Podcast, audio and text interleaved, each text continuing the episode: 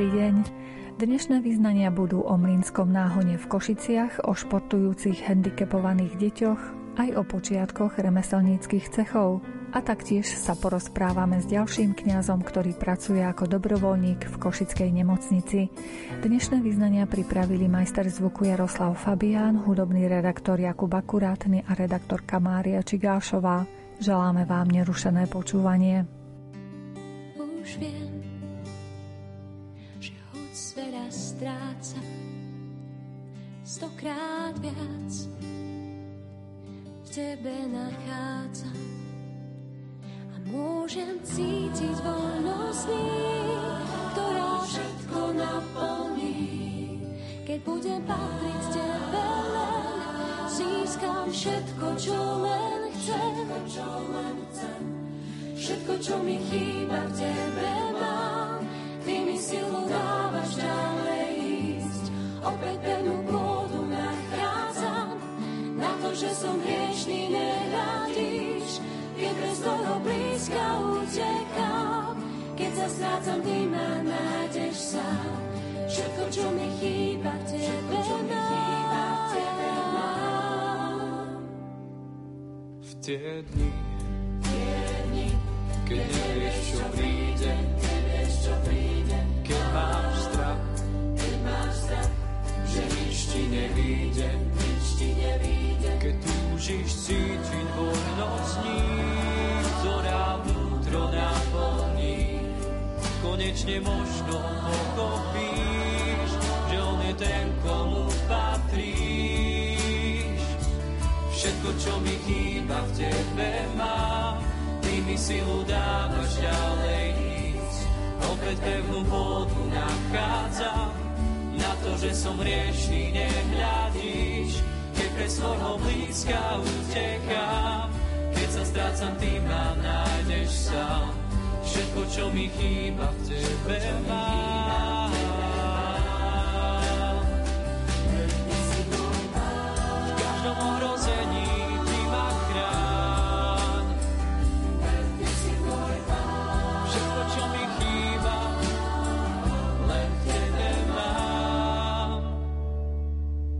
Čo mi chýba v tebe mám, ty mi silu dávaš ďalej ísť.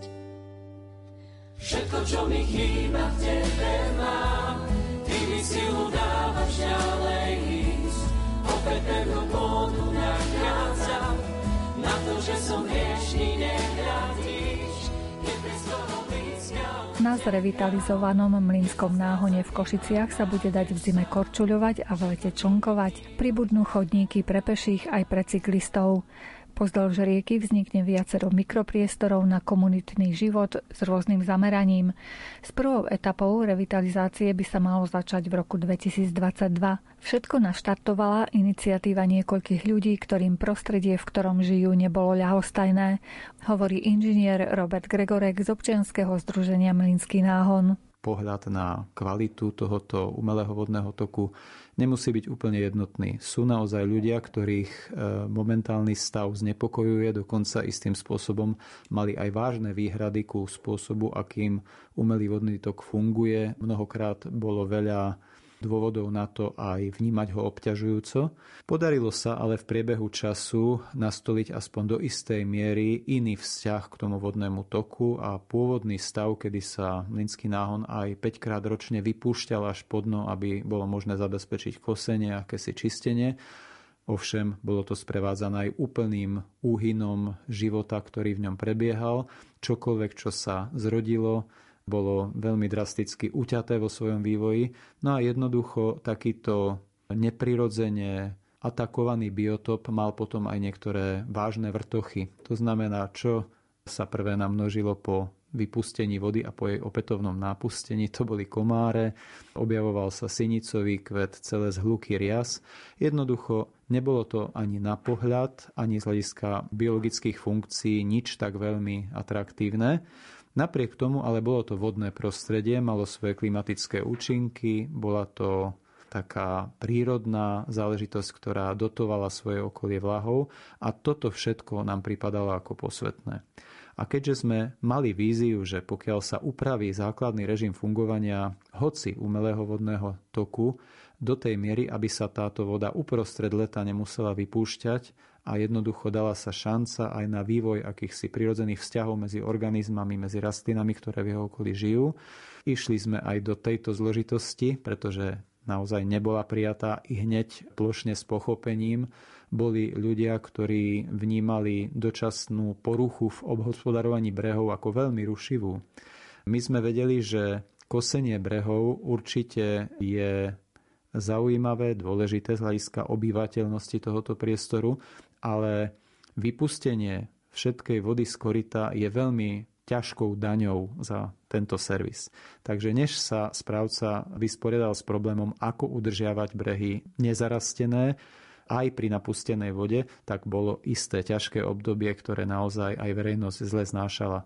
Dnes už sme naladení na taký kompromisný režim, kedy teda aj tie priláhlé časti ku komunikáciám bývajú ošetrené kosením v primeranej dobe, v primeranej miere, ale samotný brehový pás, ktorý väčšinou e, vyzeral ako obnažené prefabrikáty rôzneho druhu, dnes už zarastá vegetáciou, ktorá je trochu vode bližšia. Kým teda bola voda vypušťaná, tak sa tam ani nemohol vyvinúť nejaký trvalejší poraz niečoho, čo je spájateľné s vodou.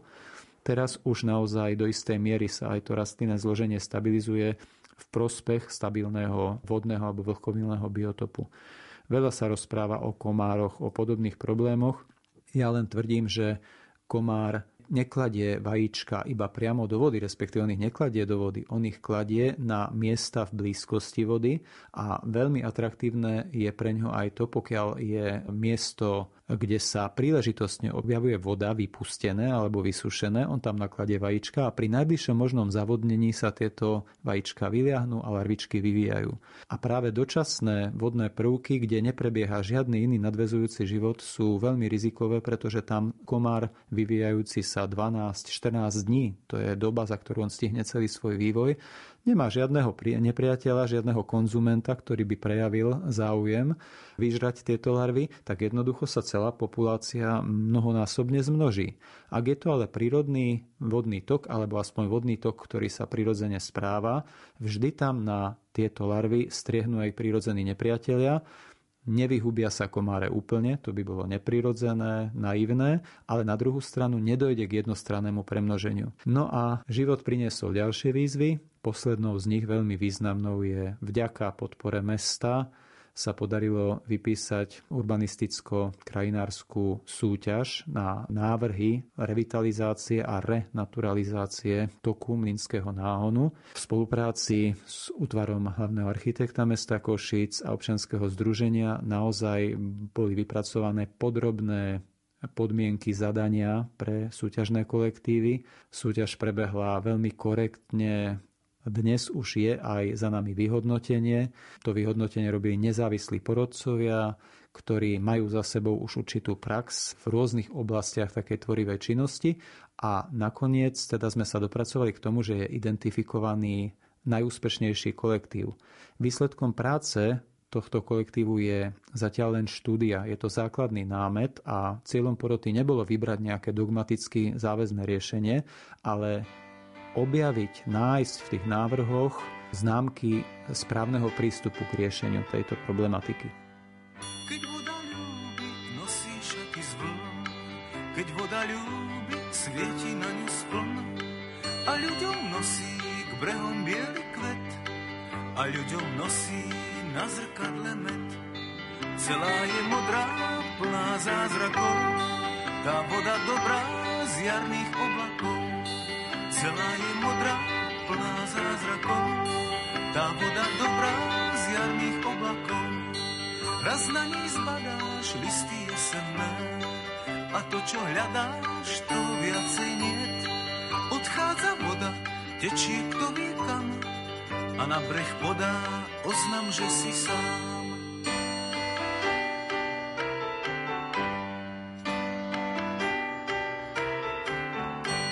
My tam vkladáme veľmi radi ten termín renaturalizácia, aby to nebolo len o tom, že sa vybaví okolie Minského náhonu novými lavičkami, svietidlami, čo je samozrejme veľmi dôležité z užívateľského hľadiska, ale aby tam teda bola aj pri všetkých riešeniach akceptovaná téma živej vody, ktorá jedine sa dokáže regenerovať, ktorá jedine bude senzoricky atraktívna, to znamená, aby bola primerane čistá, aby v nej prebiehal život, aby tam nedochádzalo k hromadným úhynom e, vodného živočíšstva, aby bola primeranou mierou osídlená aj rastlinami, a teda tými, ktoré odsávajú prebytky živín a okysličujú vodu, a aby bola jednoducho atraktívna na pohľad a na dotyk. Ako to teda bude o pár mesiacov alebo pár rokov vyzerať pri tom mlínskom náhone? Je cítiť veľmi dobrú odozvu aj zo strany mesta, veľké chcenie pohnúť s týmto mnohoročným problémom a či už sú to kolegovia z útvaru hlavného architekta alebo naši aktivisti z občianskeho združenia a mnoho odborníkov, ktorí sa akýmsi spôsobom pridružili k tomuto spoločnému úsiliu, je vidieť, že to odhodlanie tu na je. V súčasnosti je už výťazným kolektívom rozbehnutá práca na detailnom spracovaní podrobnejšej projektovej dokumentácie na hlavné problematické miesta vodného toku Minského náhonu. To je bod, ktorý my nazývame zhybka, alebo je to taký krátky úsek Minského náhonu, kde je voľne prúdiaca voda prehradená komunikáciou a kde celý prietok vody je presmerovaný do rúry, ktorá obmedzuje prietok, kde sa spôsobuje vlastne hromadenie odpadu na hladine a je to proste bod, ktorý pri reštaurácii Rokoko pôsobí dlhodobo veľmi obťažujúco na okolo idúcich. A toto je miesto, kde sa podarilo autorom projektu kolektívu pana Hanáčka vymyslieť, my tomu už hovoríme dneska, že ikonická lávka nádherného kruhového pôdorysu, kde technologické prvky, ktoré v tomto prípade tiež veľmi komplikujú situáciu. Je tu na aj vedenie horúcovodu, ktorý by sa mal v dohľadnej dobe tak ako tak rekonštruovať alebo nejakým spôsobom technicky riešiť, by bolo možné prispôsobiť tomuto architektonickému zámeru, sklbiť jednoducho tie technické požiadavky a takýto e, vizuálne atraktívny výsledok s tým, že sa podarí aj spriechodniť, uvoľniť korito e, vodného toku a teda nenarušovať a nelimitovať prietok korita v tomto mieste. Je na to nadviazaných veľa problémov aj z hľadiska riešenia dopravného napojenia a vôbec komunikácie naprieč týmto územím. Je tu veľká výzva urobiť čosi mimoriadne atraktívne, kvalitné. Podpora mesta je zjavná, aj v tejto zložitej situácii, lebo treba povedať, že áno, je množstvo starostí s tým, ako vôbec prefinancovať chod základných funkcií mesta. Ale pokiaľ sa neudeje aj na tomto fronte niečo zásadného, tak tu nás zostane ten čierny Peter do budúcna a situácia by sa iba zhoršovala. Takže sme veľmi radi, že sa pracuje na tejto detálnejšej dokumentácii a v dohľadnej dobe by sa mala podariť aj realizovať. Druhý veľmi vážny prvok, ktorý by mal pribudnúť, by mal byť tesne pod ním úsek korita pretvorený do formy akejsi zóny biologického čistenia vody.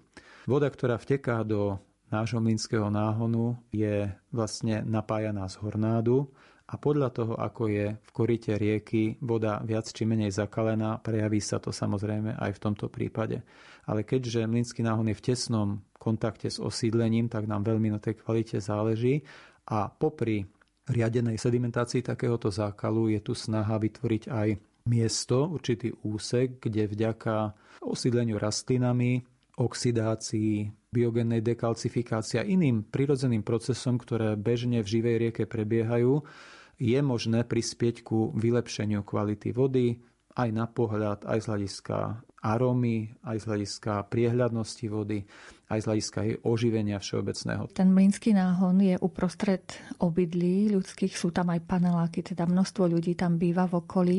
Časom bude mlynský náhon priestor na príjemné prechádzky? Toto je jedna zo základných myšlienok, pretože my vieme, že mesto Košice má základné fungovanie, prepojenie, migráciu a je tu obrovská výzva do budúcnosti, tak ako Košičania boli snať právom hrdí na pešiu zónu v centre mesta, jej postupné napájanie aj z hľadiska pešej, aj pešej chôdze, aj z hľadiska cyklistickej dopravy na okolité časti.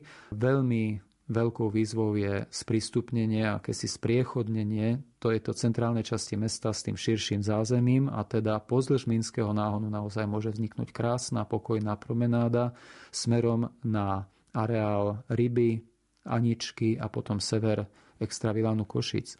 Takže toto je v podstate tá hlavná nosná idea a preto aj samotné tematické ladenie súťaže architektov bolo okrem iného aj urbanisticky orientované. To znamená nepodceniť tie širšie vzťahy, nájsť väzby na okolie a v rámci pochopenia týchto väzieb a vyriešení základných funkcií sa potom hľadajú detálnejšie riešenia. Takže naozaj ísť od toho väčšieho, menej podrobného merítka ku detailom.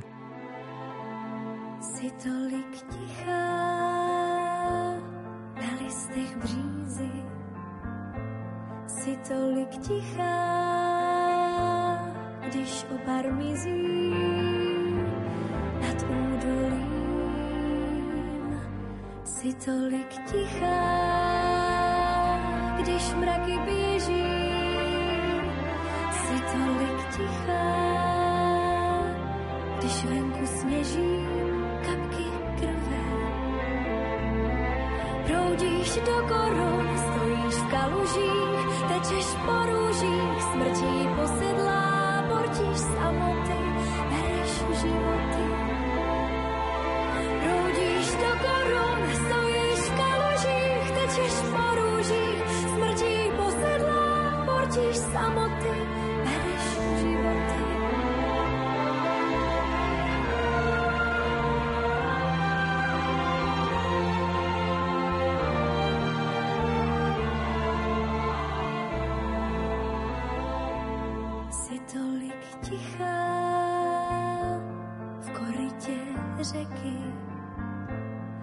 Tolik tichá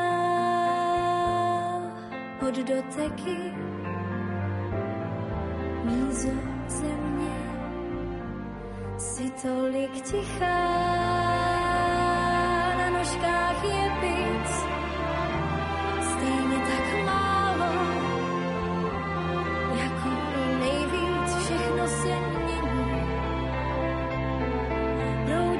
do korun, stojíš v kalužích, tečeš po rúžich, smrtí posedlá, borčíš samoty, bereš životy.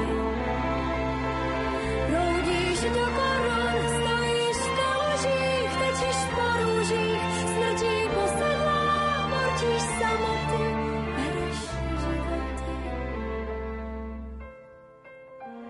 Občianske združenie Usmej sa na mňa sa venuje deťom s postihnutím a okrem iných aktivít ich vedie aj k pravidelnému športovaniu. V súčasnosti síce museli svoje aktivity vzhľadom na protikovidové opatrenia obmedziť, no chuť trénovať, súťažiť aj vyhrávať v nich stále drieme. Porozprávali sme sa s Erikou Bočekovou, ktorá vedie plavecký oddiel. Ja osobne iba jeden kurz vedem a to je oddiel plávania. To znamená, že ja mám na starosti plavcov ale celkovo sa pokúšame manažovať e, viacero športových aktivít, aby sme im ponúkli čo možno najväčší výber a množstvo aktivít každému podľa jeho chuti a podľa jeho záujmu. Čo sa týka súťaží, sami nevieme, že či vôbec tento rok niečo nás čaká alebo nie. Ale v kondícii sa tak či tak musíte udržiavať. Áno, tak samozrejme, že nedá sa chodiť na súťaž, pokiaľ sa pravidelne tomu športu nevenujú. I keď súťaže špeciálnych olimpiád sú určené naozaj pre športovcov rôznej výkonnosti, to je v tom úžasné, že každý sa tam môže zapojiť a každý môže dosiahnuť svoj malý úspech. Takže v podstate aj v našom oddieli nie všetci plavci sú rovnako výkonní, ale každý súťaží v rámci svojej výkonnostnej skupiny a tým pádom je to vlastne také vyrovnané. A koľko máte plavcov vo svojom oddieli? Momentálne aktuálne mám 10 plavcov. A čo plávate? Aký štýl? Všetky. No samozrejme, nie všetci plávajú všetky štýly, ale snažím sa, aby sa naučili pokiaľ to ide, tak aby sa naučili naozaj všetky. Niektorí plávu povedzme len jeden alebo dve techniky, väčšinou sú to prsia, voľný spôsob. Ak sa dá, tak samozrejme na to budujeme ďalej potom znak a na, na záver ostáva vždy motýlik, lebo ten je náročný aj na techniku a hlavne na kondíciu. No, na každom tréningu vlastne si odplávame všetky štýly. Už každý akým svojím spôsobom alebo nie, ale pracujeme na tom, aby sa to neustále zlepšovalo. To je cieľom vlastne, aby sa naučili dobre plávať, ale nesmie sa na nich veľmi tlačiť. Musí to byť vždy v tej polohe, aby mali z toho radosť aby ich to bavilo a aby aj na ďalší tréning chceli prísť. Vy ste bývala plavkyňa? No ja som plavec teoretik. ja som plavec teoretika, ale keďže tak nejak sa to vyvinulo, že z tých eh, profesionálnych trénerov nebol nejaký záujem trénovať inak obdarené deti, tak v podstate tým, že som učila svojho syna plávať, tak pribudol jeden, potom ďalší a ďalší. Dnes je z toho oddiel 10 členy a medzi tým samozrejme niektorí odišli, noví pribudli a to je taký optimálny počet, ktorý sa ešte dá pri jednom človeku zvládnuť. Vieme, že jeden z vašich členov, David Boček, ten naozaj na tých najvyšších metách už zabodoval, medaily prináša na Slovensko. Máte rovnaké cieľe aj v plávaní? David kedy si aj plával, teraz sa mu už veľmi nechce. David je výborný plávec, len možno osobnostne prekonáva krízu, ale samozrejme, ako mám tam veľa veľmi dobrých plavcov, niekoľkonásobných majstrov Slovenska. Dokonca sme boli na európskom šampionáte plavcov s Downovým syndromom, odkiaľ sme tiež doniesli nejaké ocenenia. Tam sme mali troch plavcov. Na súťažiach sa umiestňujú na popredných priečkách. Zatiaľ sa nám síce nepodarilo prebojovať nejak, na nejaké väčšie podujatie zahraničné, ale tak snáď uvidíme. Ďalšou oblasťou je vlastne tá atletika. V tej sa vám ako darí? Atletika je vlastne šport, ktorý môže robiť ktokoľvek, pretože sú tam také disciplíny, že ak sú tam nejaké fyzické predpoklady, tak čo len tie behy už na rôzne tráte každému podľa toho, čo mu sadne, takže si myslím, že tomu sa môže ktokoľvek venovať. Už povedzme tie technické disciplíny, to treba trošku viac uh, trénovať. My tú atletiku berieme tak, že tým, že máme športovcov, ktorí aj keď robia možno iné športy, takže pravidelne, v podstate v každej tréningovej príprave je aj atletická príprava, je to nevyhnutné. Takže my, my to berieme tak, že tým, že je to v Košiciach, tak nejak asi by mali naši športovci sa zapojiť do toho. A je to také spestrenie. No a hovorím, tak naši sa pravidelne zúčastňujú aj tých meských behov, ktoré máme, či už je to minimaratón, či už je to VSS City Run.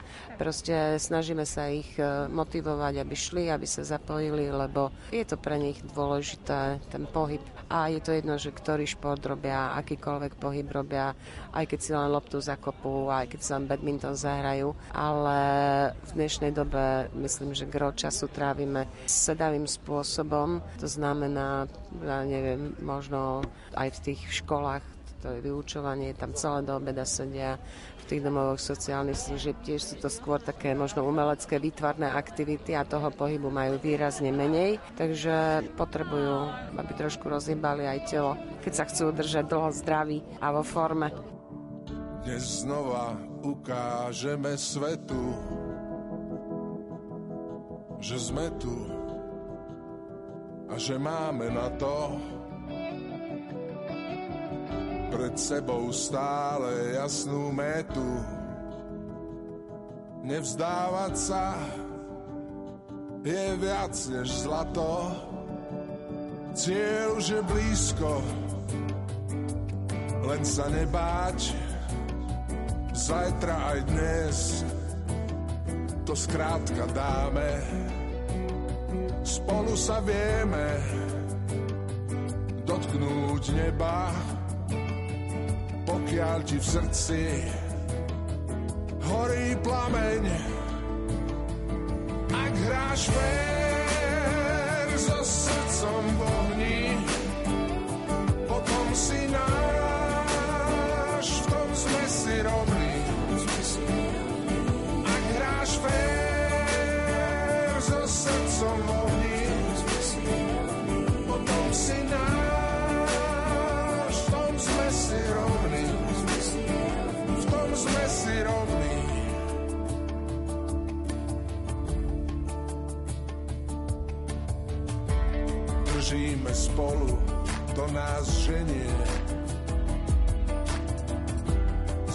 oheň do pochodní.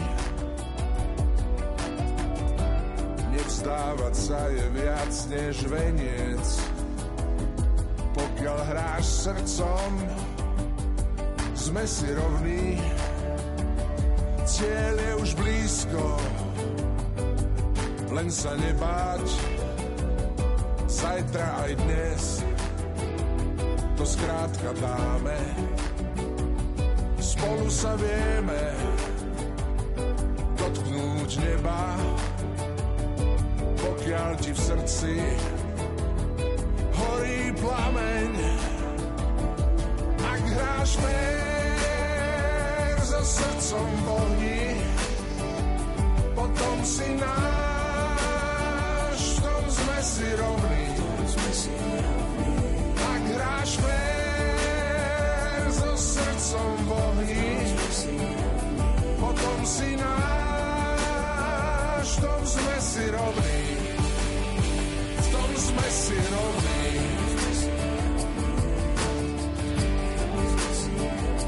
V tom sme si rovní. Najnovšie aj v tom taekwondo sú celkom dobrí. No, sú veci medzi nebom a zemou, ktoré sa proste prihodia a si nás nájdu a tak si nás našiel vlastne aj športový klub policie a Ilio Taekwondo s pánom Ižárikom na čele, ktorý nás oslovil, že by veľmi radi spustili vlastne parasekciu v rámci tohto športu a že hľadajú teda záujemcov a prišli na jedno také promo predstavenie, aby deti mali možnosť vidieť, aký to je šport, z čoho pozostáva, ako to vyzerá. Deťom sa to veľmi páčilo, takže naozaj sa toho chytili. Niektorí možno odbudli, ale teraz už vlastne tretí rok trénujú pod profesionálnym vedením a sú naozaj dobrí, že klobúk dole. A veľmi zvláštne, že to funguje proste tá skupina bez toho, aby predtým pán Žárik a ten jeho tým trénerov mal akékoľvek skúsenosti, vôbec žiadne. Jednoducho začali s našimi a, a myslím, že to bol krok dobrý aj z jeho strany, aj z našej a ponúka zase deťom ďalšie príležitosti. To viete, to je aj o tréningoch síce a čo aj o tom pozitívnom pôsobení na ich zdravie. Druhá vec je o sociálnych kontaktoch, pretože chodia na sústredenia, chodia na súťaže, stretávajú sa tam aj so zdravými športovcami. Takže zase sa ten ich svet rozšíril zase o nejaký meter ďalej. Takže Veľmi sa tomu tešíme. Záujemcov je, myslím, že 11-12 detí chodí momentálne, alebo deti, nechcem ich urážať, pretože väčšina sú to skôr takí mladí dospelí. Také mladšie deti zatiaľ tam nemáme, ale drží ich to, chodia na tréningy, tak asi je to dobré.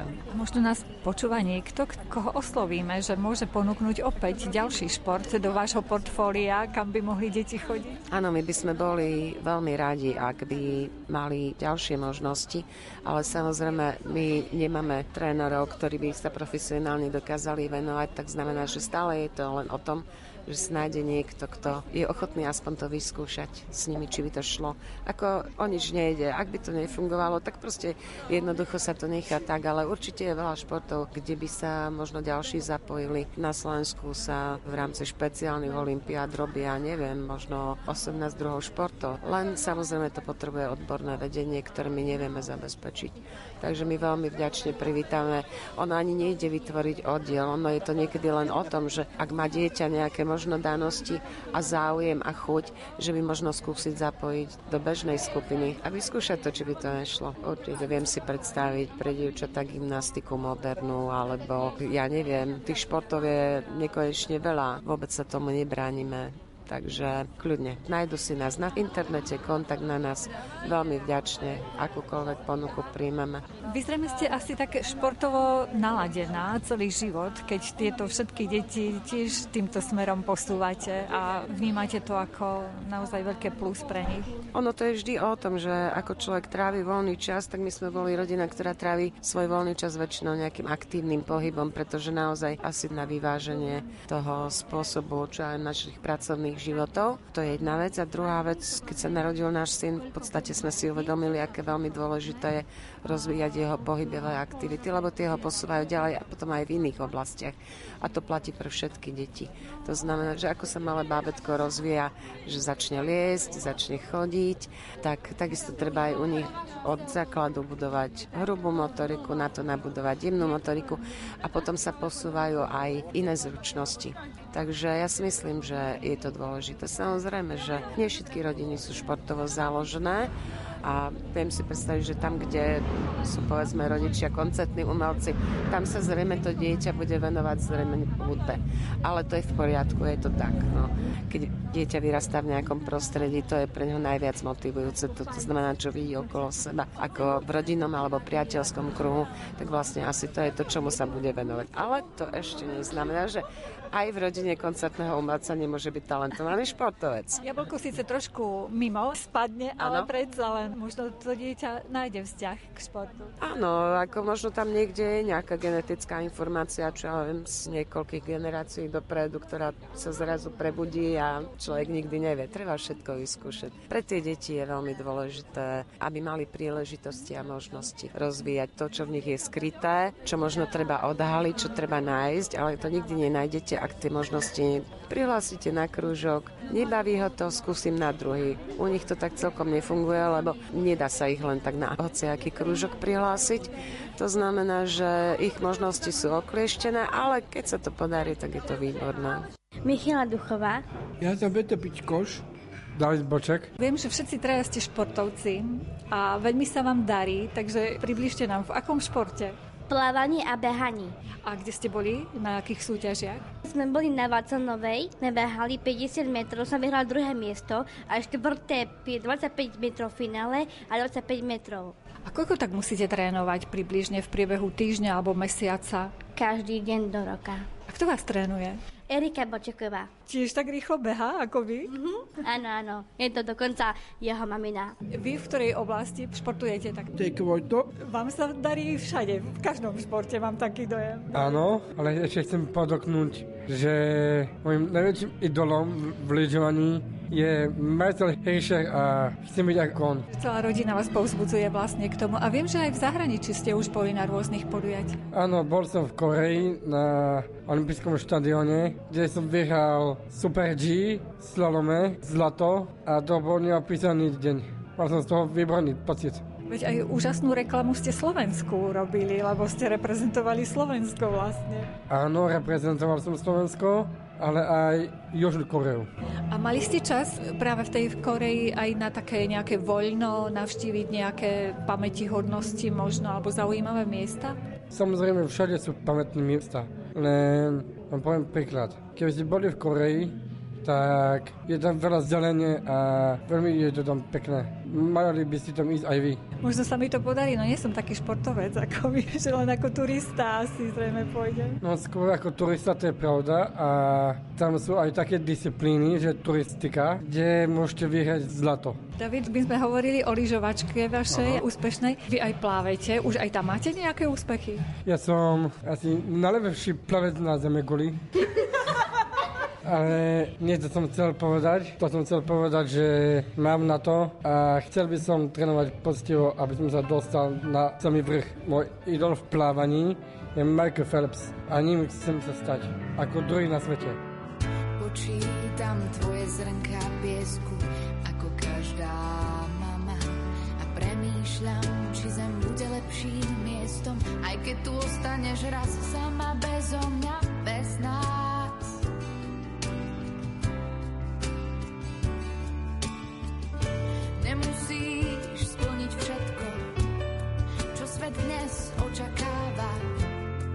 Len buď prosím dobrou ženou.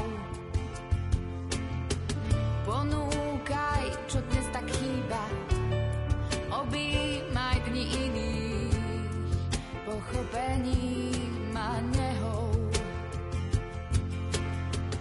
Vyrastieš a svet povedie ťa, možno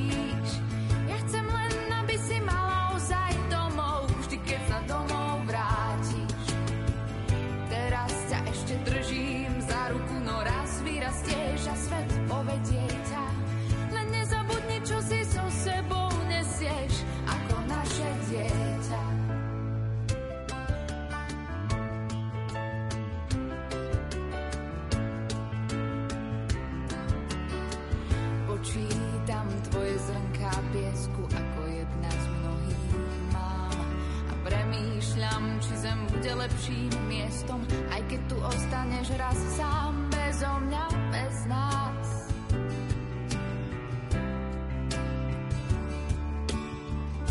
Nemusíš skúsiť všetko, čo svet dnes poskytne ti. Len buď prosím dobrým mužom.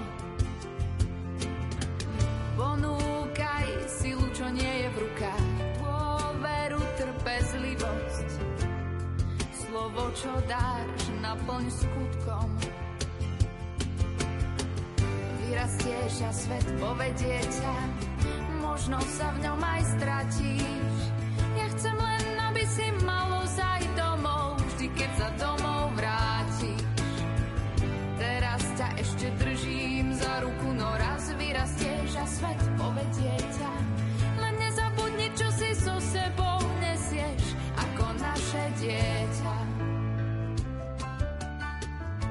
Priaznivcov historických tém máme v ponuke dnešných vyznaní rozprávanie historika Ľuboslava Hromiaka o počiatkoch remeselníckých cechov. Tentokrát máme reč o cechoch, ktorých počiatok treba vidieť niekedy v druhej polovici 16. storočia a vidíme ho v kontexte renesancie a humanizmu, kde dochádza postupne k oddelovaniu svetskej a cirkevnej moci a posilňovaniu autority jednotlivých miest. Takto sme videli, že z bratstiev sa neraz bratstva neskôr transformovali na cechy, také bratstvo svätého Mikuláša, mesiarské bratstvo, ktoré malo svoj oltár, sa neskôr stáva cechom a dostáva sa do väčšej závislosti na meste, keď predtým tie štatúty boli schvaľované cirkevnou autoritou a teraz to schvaľuje mesto.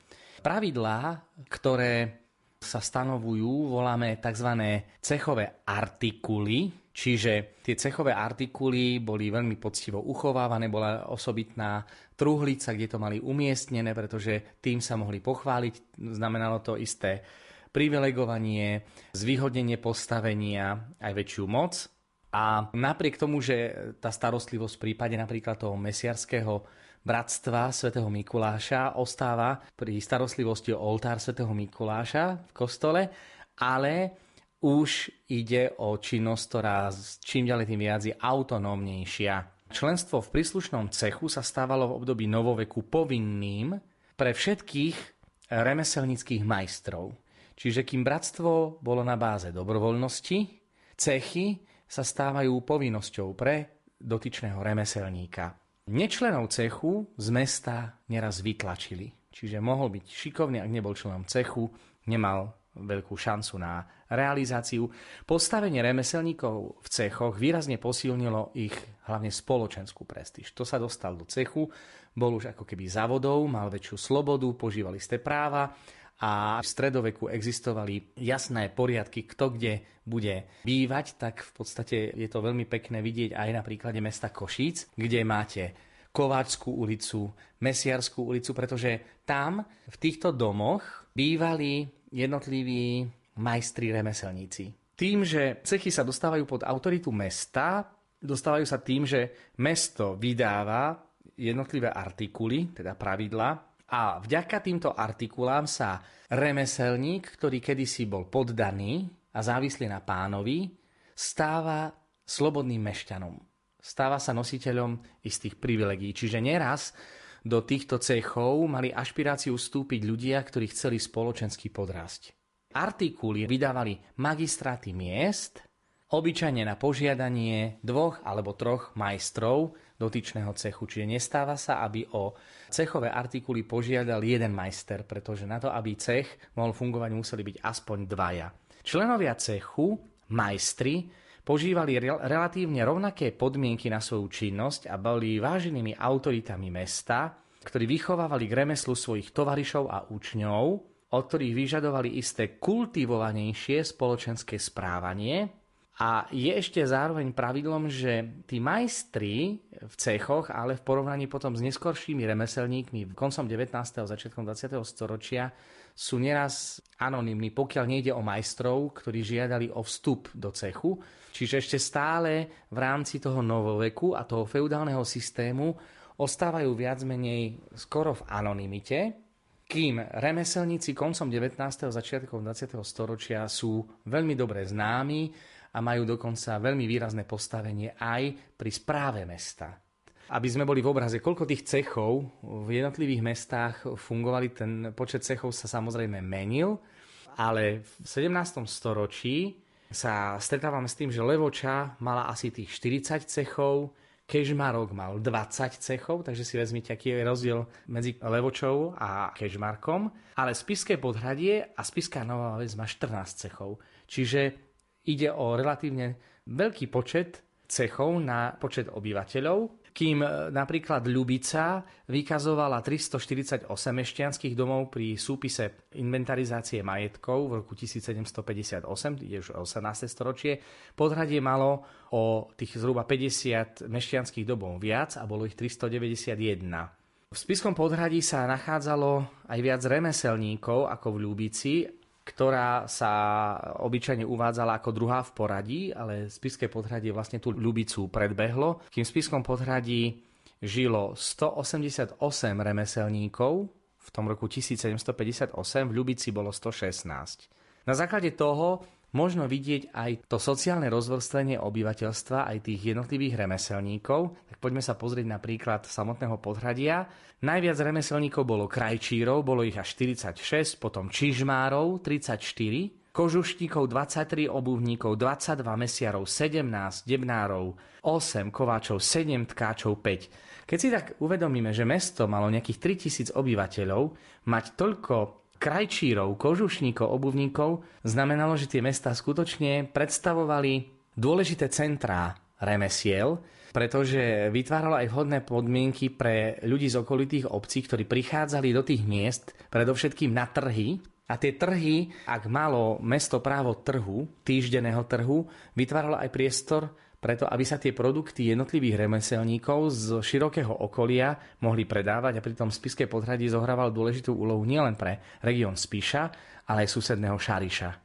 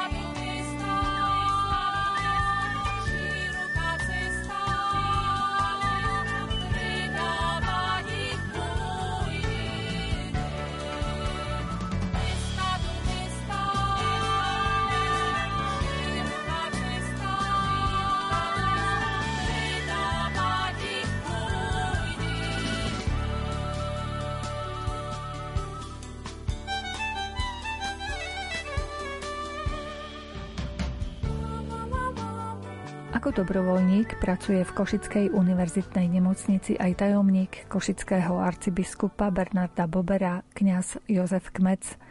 Koordinuje prácu ďalších kňazov, dobrovoľníkov a pomáha, kde je to potrebné. Spýtali sme sa ho, či niekedy nie sú kňazi aj sprostredkovateľmi odkazov a pozdravov medzi hospitalizovanými pacientmi a ich príbuznými, ktorí ich nemôžu navštíviť. Väčšinou sú to prosby od príbuzných, aby sme teda niečo odkázali tým pacientom, ktorí sú ešte schopní vnímať, alebo aj zo strany pacientov, ktorí chcú niečo odkázať svojim príbuzným a ešte nemôžu sa dostať k telefónu, tak ten kňaz vykonáva úlohu takého mediátora, prostredníka medzi ľuďmi, aby si povedali, že sa majú radi, že sa navzájom povzbudzujú, aby vydržali, aby ešte zabojovali, aby to nevzdávali, aby verili a prosili o tú Božiu pomoc a posilu. Ako reagujú na tie odkazy blízky, príbuzní? Asi sa veľmi potešia. Určite sa potešia. Tiež som mal skúsenosť v jednej dss tu v Košiciach, kde prepukol COVID. Takisto sme sa obliekli do skafandrov, išli sme medzi chorých a tam sme tiež nejaké tie odkazy poodovzdávali a tiež plný informácie potom sme priniesli ďalšie odkazy naspäť tým príbuzným domov. Čiže sme takí kvázi akoby boží poštári v týchto časoch a nie je to iba o tej komunikácii, ale aj o tom, aby sme povedali tým pacientom, tým chorým, že Boh vás má rád je pri vás, aj keď teraz možno ste pribití na kríž, ale príde a zda čas, keď Boh si to všetko premení na dobre, na požehnanie. Takže aj v tomto zmysle tie odkazy od príbuzných, ale aj z tej Božej strany. Častokrát sa naši poslucháči pýtali, že ako to zvládajú lekári a zdravotné sestry ten posledný nával pacientov. Situácia je veľmi vyhrotená poznáme bližšie aj zdravotné sestry, aj lekárov, nadvezujú sa aj také priateľstva, už aj pozvania máme, kedy prídeme k ním domov. A pomedzi to povedia, že situácia je stále veľmi zlá a kritická. Aj sa niekedy posťažujú na nezodpovednosť ľudí, ktorí sa nakazia tam, kde by nemuseli a ocitnú sa aj na tých covidových oddeleniach, tých najťažších fázach.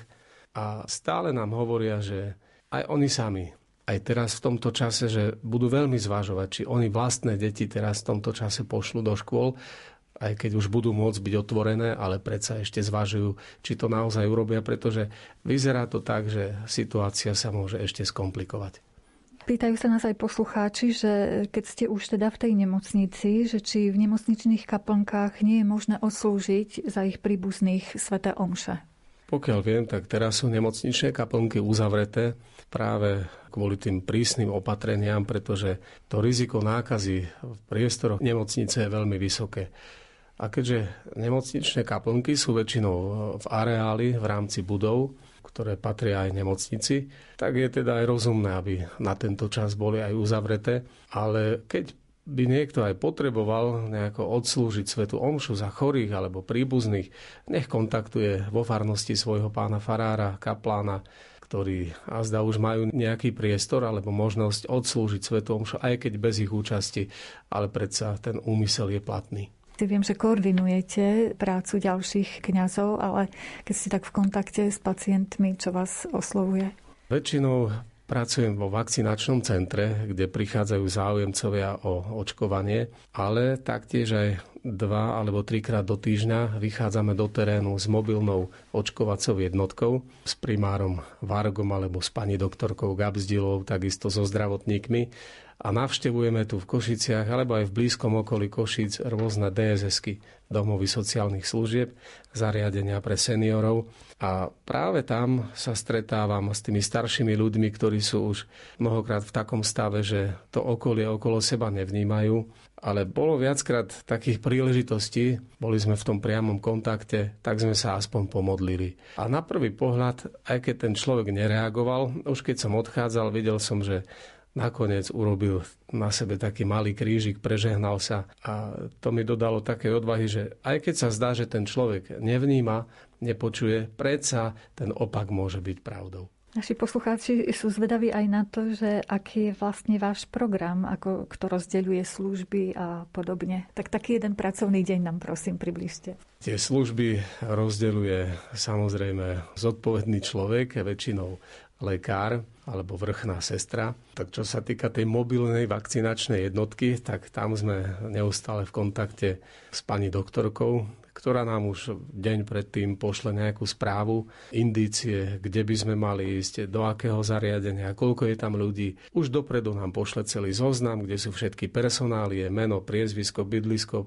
rodné číslo. A my si tento zoznam upravíme do vhodného formátu. Našou úlohou je potom podľa tohto zoznamu odkontrolovať všetky papiere, jednotlivé anamnézy, jednotlivé dotazníky, písomné súhlasy.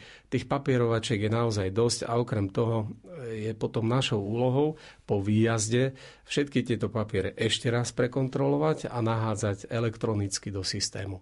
Tak niekedy pracovný deň keď sa vrátime domov po obede, končí až niekedy večer o 8. o 9. kedy sa ten systém už na diálku uzavrie a môžeme si povedať, no konečne uzavreli sme dnešný deň možno 200-250 zaočkovaných seniorov. Váš taký odkaz, ako by sme sa my, lajci, ktorí nie sme v nemocnici, mali správať?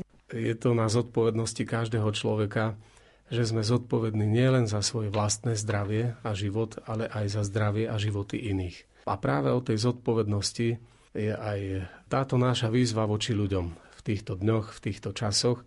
Je síce pre nás veľkou cťou slúžiť po boku skutočných hrdinov dnešných dní, našich lekárov a zdravotníkov, ale zároveň je to pre nás aj veľká výzva motivovať ľudí k väčšej zodpovednosti.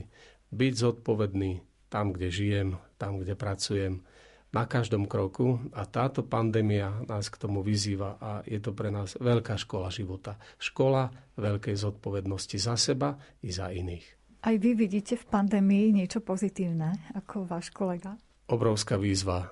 Je to vlna, na ktorú sme naskočili my kňazi práve teraz, keď sa zdalo, že máme zviazané ruky, nohy aj ústa, že nemôžeme nič urobiť. Ako si Pán Boh ukazuje novú možnosť. Ste tu, nebojte sa, naskočte na tú vlnu Ducha Svetého a zveste sa spolu so mnou. My sa dávame iba k dispozícii. To, čo sa tu deje, to je ovocie ducha, ovocie Božieho ducha, Božej lásky, ktorý chce byť vždy pri človeku blízko. A ak si nás použije ako nástroje, možno nehodné, ale sme radi, že sa môžeme stať predlženými rukami spasiteľa a ísť až na tie periférie, bližšie k tým, ktorí pomoc naozaj potrebujú. Pôsobia ešte nejakí dobrovoľníci okrem vás, kňazov, na týchto oddeleniach? Zatiaľ v našej partii o takých dobrovoľníkoch neviem, ale viem, že prichádzajú zdravotníci, teda medici, študenti z tých vyšších ročníkov, ktorí tam vykonávajú tiež túto kvázi dobrovoľníckú službu a od vedenia nemocnice som už dostal aj nejaké avizo, že práve my sme motivovali aj iných, teda laikov, ktorí prišli a dali sa k dispozícii. Ale že vraj to nie je až v takej veľkej miere, ako sme ponúkli našu službu my kňazi. Kto vie, či týmto rozhovorom niekoho neinšpirujeme? Keď by sa tak stalo, nech sa páči. Boh nech si poslúži a nech to slúži na dobré ľuďom a na Božiu slávu. Keď málo mám síl a cítim sa sám, keď padám do hriechov, cestu nenachádzam.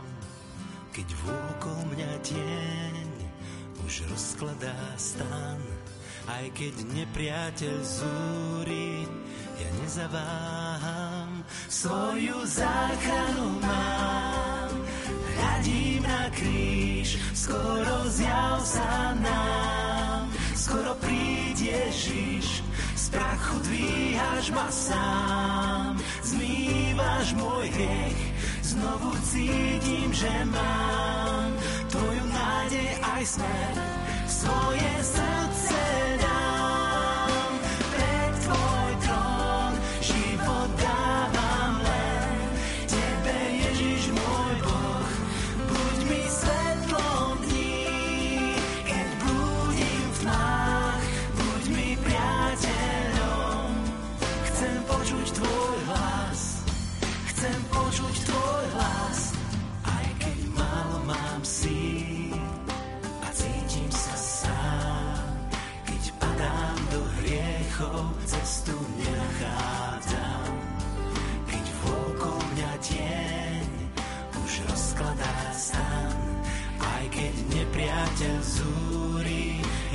survive.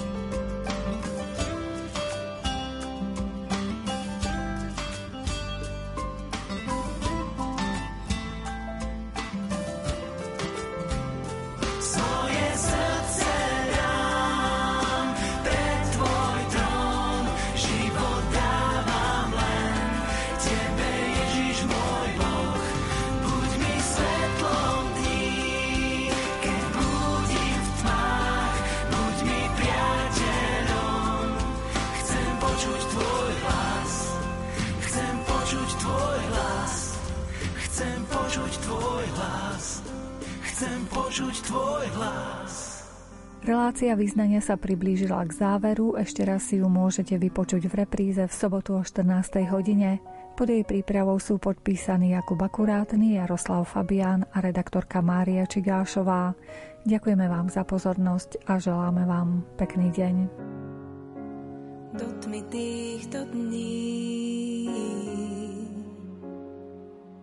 Keď slnko zdá sa spí